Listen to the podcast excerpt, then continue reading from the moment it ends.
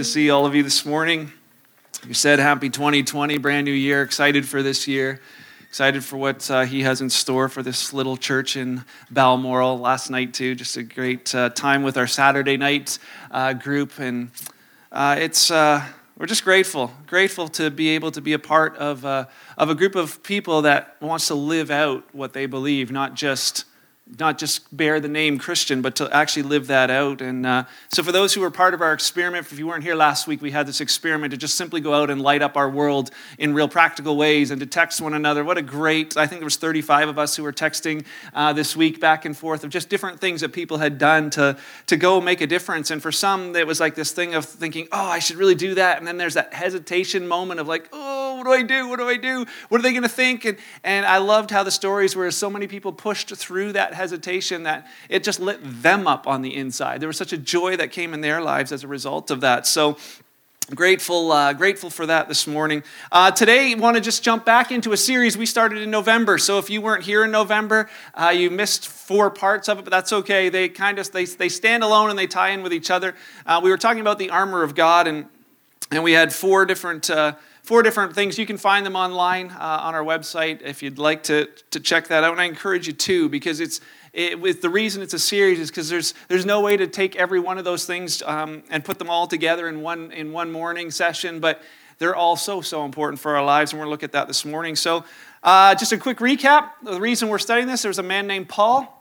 Uh, uh, 2,000 years ago, he was somebody who hated Christianity. After Jesus had, you know, uh, died and rose from the dead, and then there's people uh, going everywhere saying, God did something for the world, and, and many people put their trust in him. There's, Paul was totally against it. It, went, it was going to, in his mind, would, would undo his religious beliefs, and he hated hated Christians so much that he went around uh, wherever he could find them, tormenting, torturing them, and finally killing them. And he would travel to different towns to find them so he could bring them, put them in jail, or, or kill them. Hated everything to do with Jesus until he had an encounter with Jesus.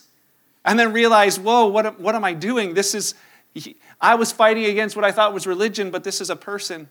And Jesus completely changed his life. And I don't know about you, but how many of you were on a way to something, to somewhere, and, and had an encounter with Jesus, and now it's like, well, now everything's different?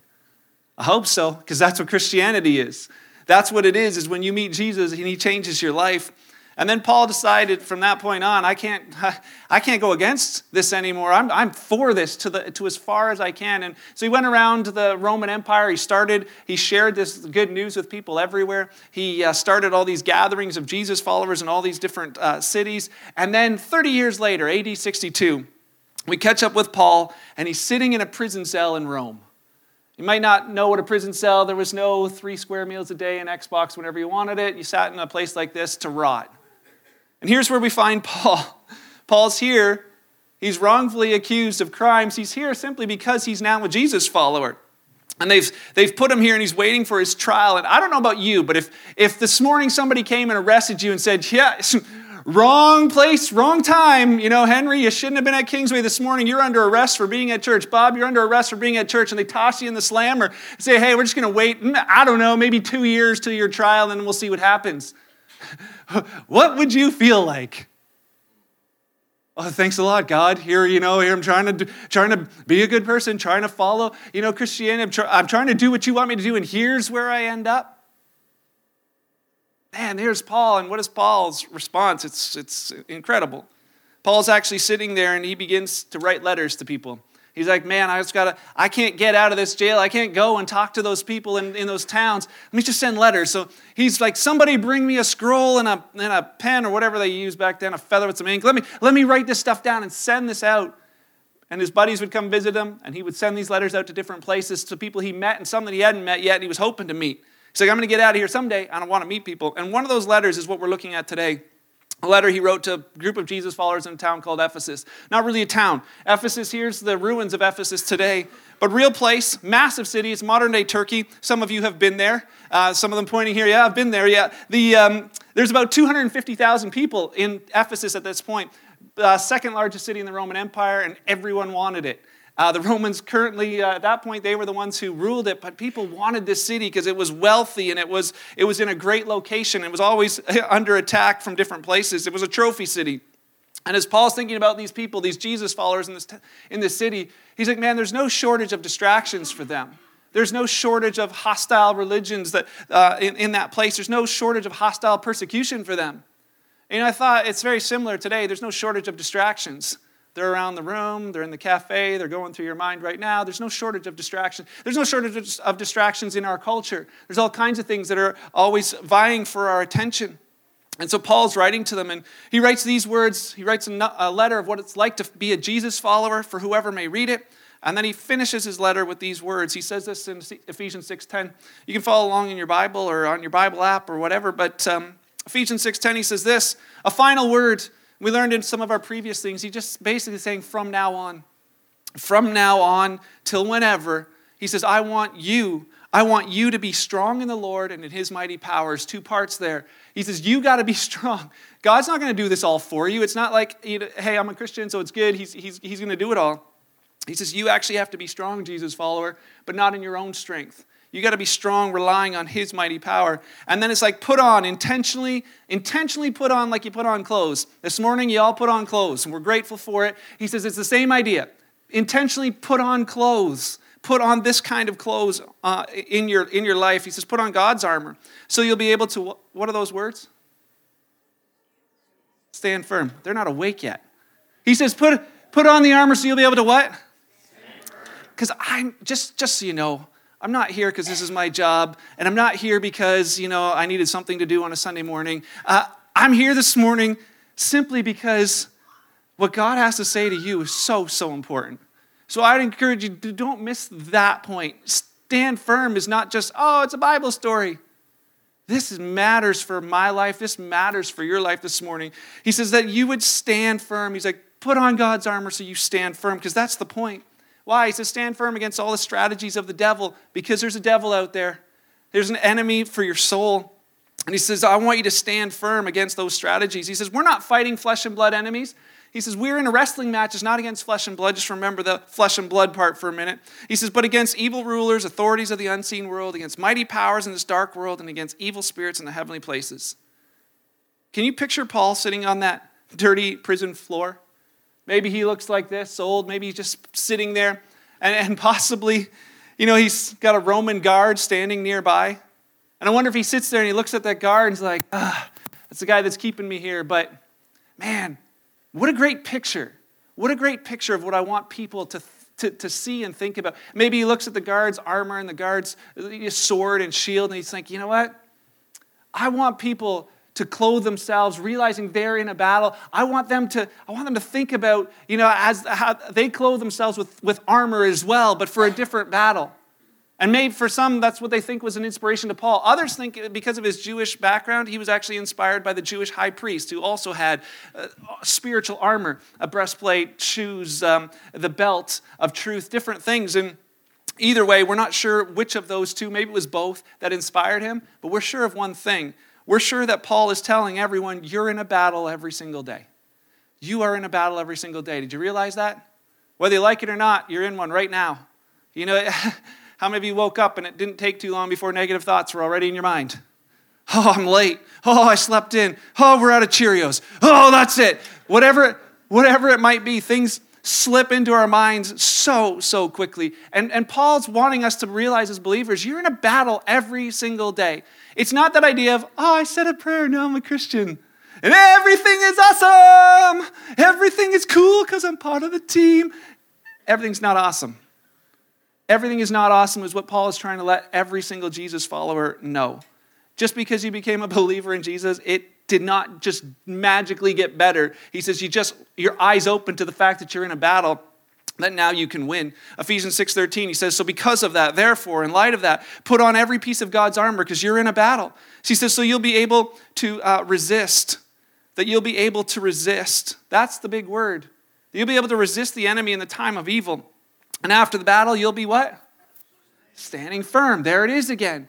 Here's the whole point of his thing. I want you to be standing firm. My wife hates it, but I, I love to watch reruns of Wipeout with my kids. Uh, I don't know if you, that show is just like to me, I, I, I don't know why I find that hilarious, but that people would subject themselves to this type of punishment is just hilarious to me. But anybody watch Wipeout know what this little apparatus is called? Yeah, yes, this is, thank you, my fellow fans, the sweeper arm. Basically, they line 12 people up on these little podiums, and the sweeper arm goes around, and you can do whatever you want to jump over, crawl over, straddle it, whatever you want to do to try and make sure that that thing doesn't knock you off. And if you're the last man standing after all other 11 get knocked off, you win uh, either next round or you win money. Whoever's left standing wins. That's the point of this event. But the same thing is true for us as, as Jesus followers. The, the, Paul's saying whoever's left standing at the end, they're the ones who win. And it's not just that one person is, it's like whoever is left standing. The idea is that you would remain standing because that sweeper arm of life, the sweeper arm of circumstance, the sweeper arm is coming for us. Will you stand? And he says the idea is that you resist your enemy. He says he doesn't say that you would conquer your enemy. Why? Because that cross 2,000 years ago, Jesus already conquered everything for you. So many people are in this thought of like, oh, Christianity is trying to be a better person, try and get my behavior together. He's like, stop trying that kind of stuff. Stop trying to climb up onto that thing. He says, I put you there. There's no way you could have crawled out of that water and got up there on your own. He says, I put you there and I just want you to stand there. Whatever comes your way, I want you to stand knowing you are free. The victory has already been paid. All of those things are already done. Just stand there. And so Paul begins to describe saying, Listen, you're standing, but here's what it's going to take to stay standing. Ephesians 6:14, he says, "Stand your ground." Why? Because that's the point. He says, once you become a Jesus follower, he's like, stand your ground, putting on the belt of truth and the body armor of God's righteousness. Why truth? We talked about that a while ago. You're gonna, he, he says, you're going to need these things because this is, the, this is the attacks the enemy's bringing your way. You need truth because your enemy's a clever little liar. He's dropping lies in your mind all the time whether it's on billboards, the radio, through your country music songs you listen to, that stuff's full of. Whatever it is, he says there's, there's lies being dropped in your mind all the time. any chance he gets. And so, so we like, eh, okay, whatever. But do you know how it works?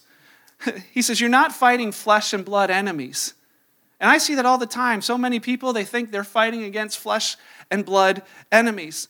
But what Paul's simply saying here is let me tell you something. The truth is, you're not fighting flesh and blood enemies. You're not fighting against people, regardless of what you think. Oh, my ex husband, you have no idea. Oh, you know, my, my mother in law, you have no idea. My kids, my, my, my parents. Can I tell you how the enemy works? He says, because you're never fighting flesh and blood, ever. This is how it works. You know, your wife's spouse says something, and then all of a sudden, somewhere in between, something changes and you hear something else.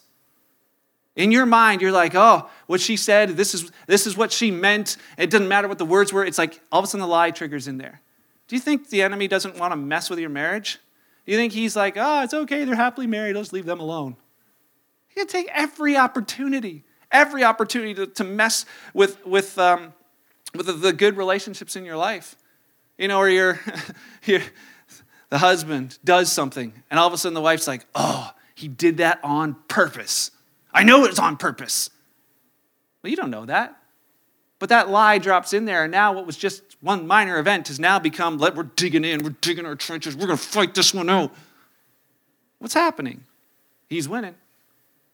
Oh, that guy drove his brand new truck and parked beside my vehicle again this Sunday. He just wants to rub it in how rich he is. See, it's just that easy. It's just that easy. And it's like, you know what? It's, that's not, it's, it's not what's happening. It's what he's doing is winning.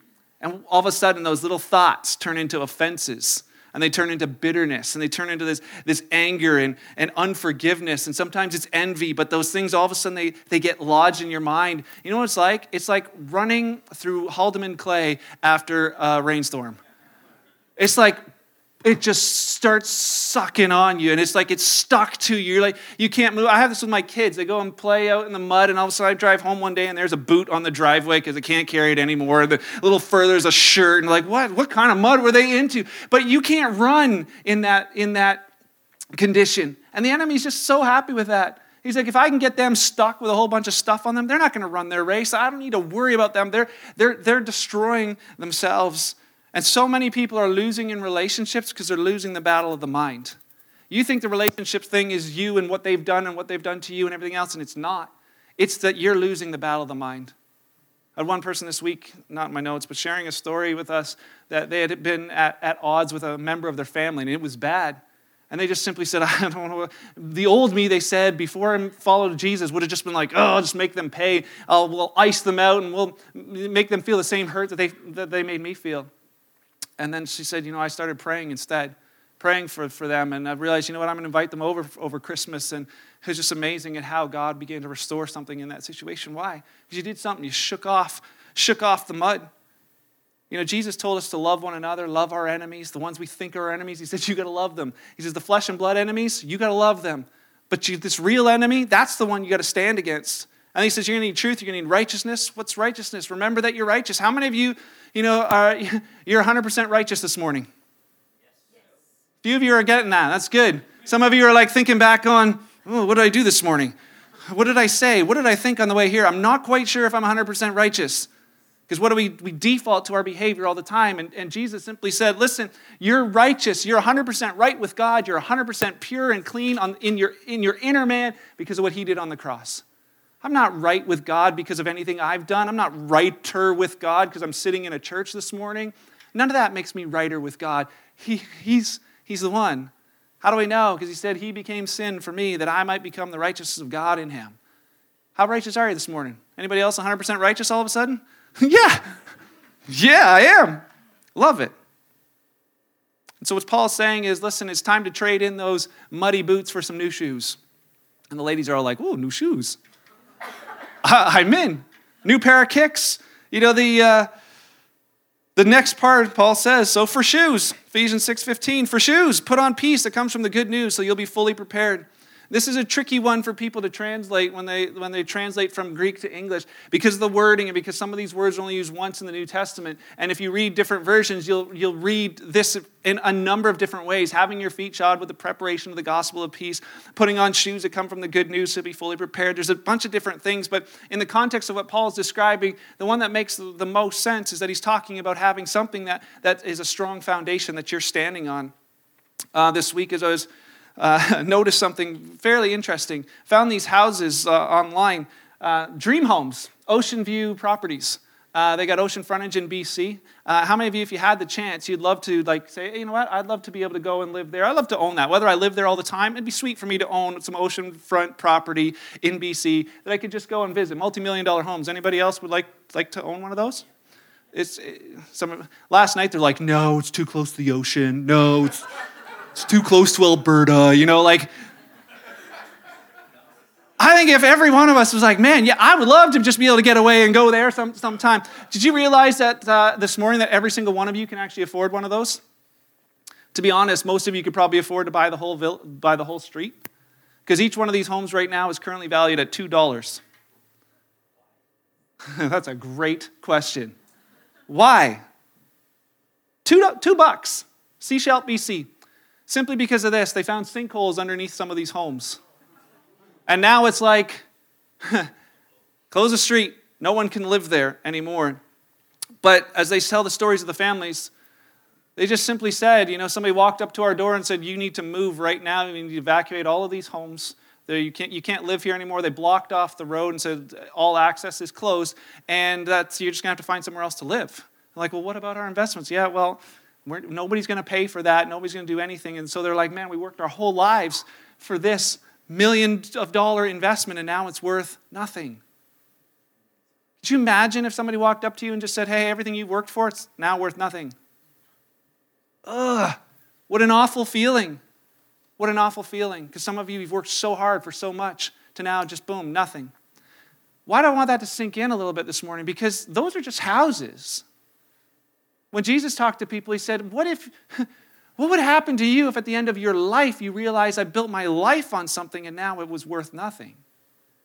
What if I built my whole life on something and in the end it was worth nothing? And that's the question this morning. What are we building our lives on, really? We sing a song, I'll build my life, but what are we building our lives on, really? And I think perhaps maybe as Paul was sitting in his cell looking out at that Roman soldier and he sees, you know, don't know if he's sleeping or what, but there's his feet. He sees those sandals, those Roman centurion sandals. He notices those, those type of sandals that have all these little knobs on the bottom just to keep that grip. If he's simply thinking about that, writing to them, saying, you know what? You got to put on shoes that are designed to stand firm. that you're going to stand firm on the foundation of the gospel. The other night we were at a, a party um, uh, for New Year's Eve, and it was like 12:30, and we are all in the van waiting for Beth. And she comes out of the house, and all of a sudden she wasn't wearing anything winter uh, shoe-wise, and all of a sudden starts sliding down the person's driveway. She's like, just, just trying to stay, stay up, and she makes it. She make, thank goodness you can Google lots of people who didn't, uh, if you'd like. I wanted to show that, but wipe out and that's too much for one, one day. But sliding, why? Because not, not firm, not able to stand on that, on that foundation. And, and here's what Paul's saying. He says, you know what? I don't want people, Jesus followers, sliding all over the place. He says, and when you, these, you're in a battle every day, he says, I want you to be standing firm on the gospel. What's the gospel? The gospel simply means good news or the good story. That's what they called it. It was like, man, Jesus died and rose from the dead for us. That's such a good story. What do we call it? Just call it the good story because it was so good. Luke said, you know, an angel came with those words I've got great news, good news of great joy for all people. There's peace on earth, there's goodwill to men. And then Jesus, it says he went about doing good and telling people the good news of the kingdom. And Paul, Paul wrote to believers and said, Let me remind you what the good news is. Christ died for our sins. He was buried, but then he rose from the dead, and people saw him. This is not just a story. God did something for the world. God did it. And that idea of saying, Paul saying, listen, I want you standing so firm on the fact of what God did for you. That nothing shakes you, nothing pushes you off of that. Paul wrote to the Corinthians, 1 Corinthians 3. He says, because, because of God's grace to me in verse 10, he says, I've laid the foundation. The foundation for Christian lives, like an expert builder. He says, Others are building on it, but whoever's building on the foundation must be very careful, for no one can lay any other foundation than the one we already have, which is what? Jesus Christ. He says, This, this person of Jesus is the foundation for Christianity. Not religion, it's not rituals, it's not rules that you follow, it's not coming to church, it's not behaviors, it's not your belief systems, it's this person, Jesus Christ. He says that is such an important foundation. Don't let anyone deceive you that there's something else. He says it's all about Jesus. Are you standing firm on Him? Edward Mote wrote the famous hymn, On Christ the solid rock I, set, I stand, all other ground is You've heard it. On Christ, the solid rock, I stand. I love that Edward his. What about us? What about me? Is my life built on Him alone? And we're not always sure about that, but Paul writes a reminder to the Ephesians. He's like, I want you to stand firm on that good news, to stand firm on the fact that it's about Jesus and what God has done for you and what God has done for the world. Why? Because the enemy's going to try and push you off that foundation every chance he gets. Every chance he gets. You know, when I was a kid, uh, a little kid, my grandparents lived in St. Catharines, and they had this huge rock. We thought it was huge. It was about this tall. But we, as kids, were like, we'd play this game we call Own the Stone, and we would stand up on that stone. And whoever could get out there first, then all the other, I was always the oldest, quickest, get there first, but my brother was chubbier, and he'd get up there and push me off. And we'd have this thing of Own the Stone, trying to make sure that we would be the last one standing when it was time to go home. And it's like that very same thing. The enemy will come into our lives, and either he's going to try and push you off that foundation. Circumstance comes into your life. Well, God's not good. We'll push. You're in a tough spot. You're like, oh, man, God, have you left me? Push. Go to your university, go to your schools, and hear things. Oh, the Bible's just a bunch of fairy tales. You know, here's one verse we think, oh, this, this doesn't make sense. So you just toss it all. Push. And if he can't push you off, he's going to do the opposite. He's just going to try and entice you off with temptation to say, ha, you think it's all good up there? Look at how much fun I'm having down here. Why don't you come join me? And how often have we taken the step off that firm foundation? Paul's saying, listen, I want you to dig in. I want you to stay standing on Jesus Christ, the foundation of Jesus Christ. You know, Jesus told his disciples this in his most famous message, Sermon on the Mount, at the end of it. He said this anyone who listens, anyone there today, he's saying this, this is for anyone. So it means you can choose it or not choose it. And that's for us this morning. Anyone who listens to my teaching, to the teachings of Jesus, and follows it and, and actually does it. He says they're like a wise person who builds a house on solid rock. And you're like, oh, I remember this from Sunday school. Don't miss the, the point. Though the rain comes in torrents and floodwaters and the winds beat against the house, it won't collapse because it's built on bedrock. Verse 26 But anyone who hears my teaching and doesn't obey, he says they're foolish. They're like a person who built their house on sand. And he's not talking about building houses, he's saying the person who built their life. He says they built their life on sand. And the next verse, when? Not if. when the storms come, when the rains and floods come, and the winds beat against that house, it's going to collapse with a mighty crash. He says, if, if you're building your life on sand, someday the sinkhole comes for you. Someday, someday you'll find out that it wasn't enough. But he says, if you build on a rock, if you build on the truth of the rock of Jesus, you don't need to be worried about storms or sinkholes because at the end of the storm, guess who's left standing? you. No matter what you go through, in the end, you're left standing. I have a friend of mine, say we talk about him often. He's in a hospice. He's at the, the end of his physical life, we believe. Unless God heals him, we're praying for that. But he's just at the beginning of his spiritual journey. Came to put his faith in Christ just a few months ago. And I love watching him as he sits in that bed just waiting for whatever may be the end with a contentment, with just like this thing of, huh, you know, I know where I'm going. When, when do I get to go? Man, what a different perspective of life. Why? Because not even death's going to take him off that rock. Man, how many of us let's things so much smaller than that push, pull us off the rock? Paul's and, and, the, and Jesus talking about it is like wisdom versus foolishness. We want to build our own lives. Ah, Jesus, I don't want to build it on what you say. I think I got it better. I think you say forgiveness. I'm like, ah, I'll forgive them when I'm good and ready. Building on sand. You know, there's so many things, oh God, I'll do it. I just want to do it my way. You know, I, I don't really care what your word says. I think I'll just do what, what feels good, what sounds good, what seems good to me, what I think worked for others. I'm just going to trust those things. I'll do what I want. And my question is the question of Jesus this morning. He says, you know, okay, but if you live your life down that whole road, you did it your way, you did it the way you wanted, you did it all the ways you thought, you know, this is, this is the best, this is my plans, and in the end, you got everything you wanted. It actually worked out by a miraculous way, worked out for you. what about the question that Jesus says, okay, in the end, what good was it if you gained the whole world, but you lost you in the process? What good is it at the end if you gained everything but you lost you? There's no other foundation that's going to be left standing in the end. What are you trusting in? What are we trusting in? Are you trusting in your stuff to bring you happiness? We, we all tempted to do that sometimes. It's what makes Christmas Christmas in the in our world is like all the gifts, all the happiness under the tree. Can I tell you about your happiness for a minute? In a couple years, it's going to be on Kijiji or in the dump.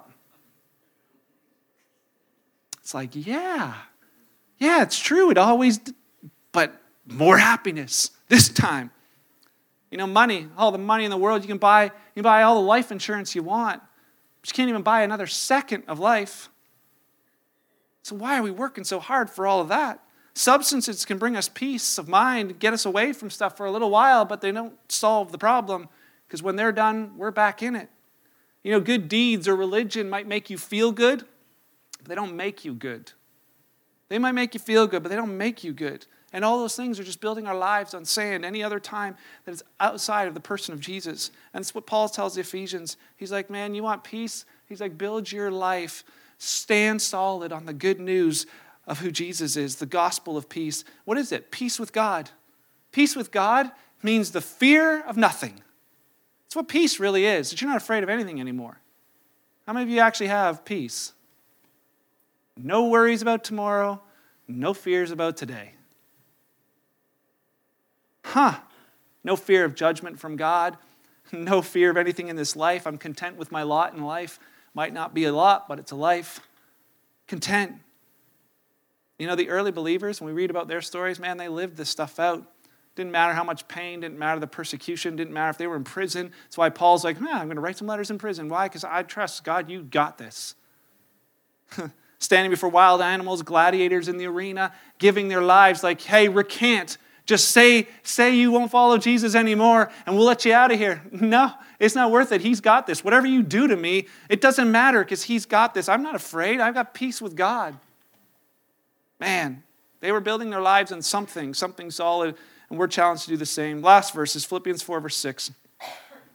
Paul writes things like this to the, to the new believers, first century believers. Don't worry about anything.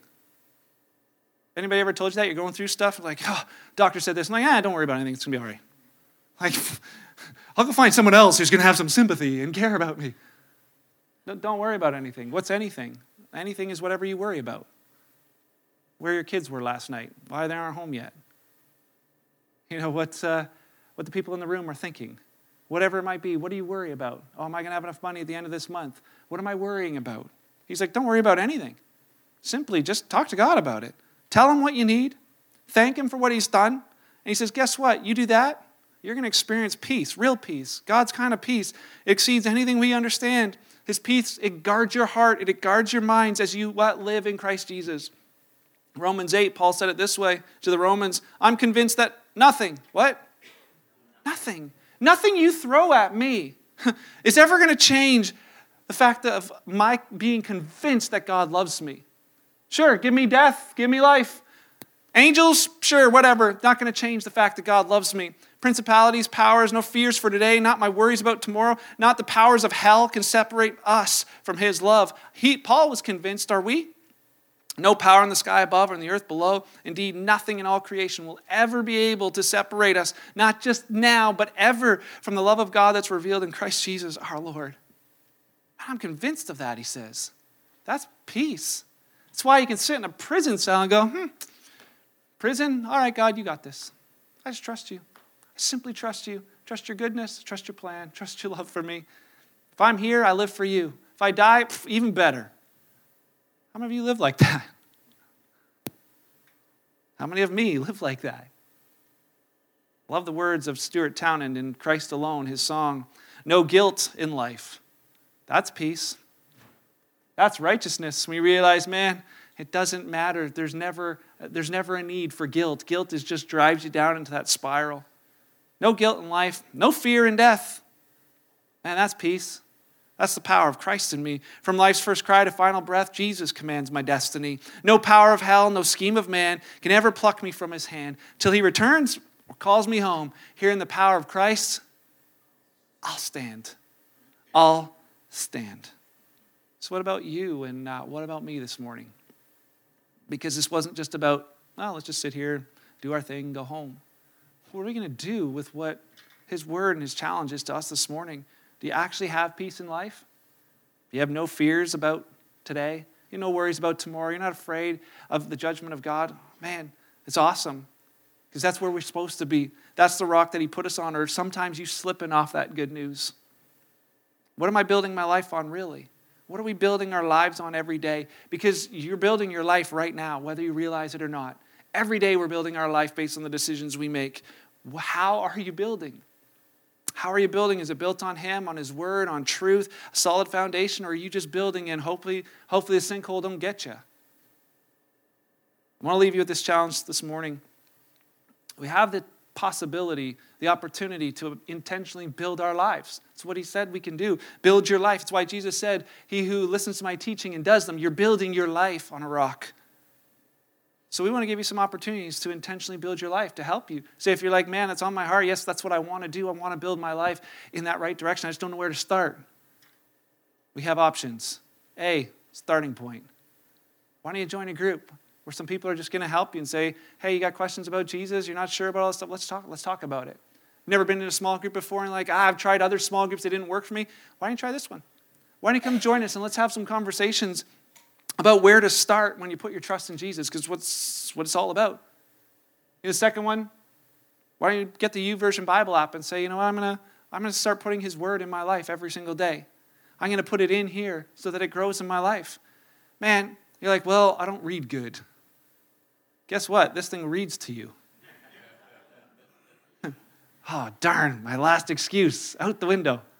Because really, it's crazy. Like in our day and age, when we have so, people used to give their lives for a scrap of scripture, a piece of paper that they could hide with them, protect with, just so they had a part of God's word. And we've got it just so easy.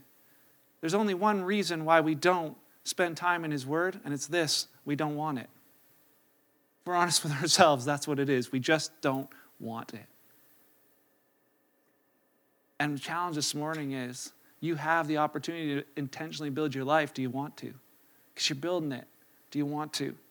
So grab the app.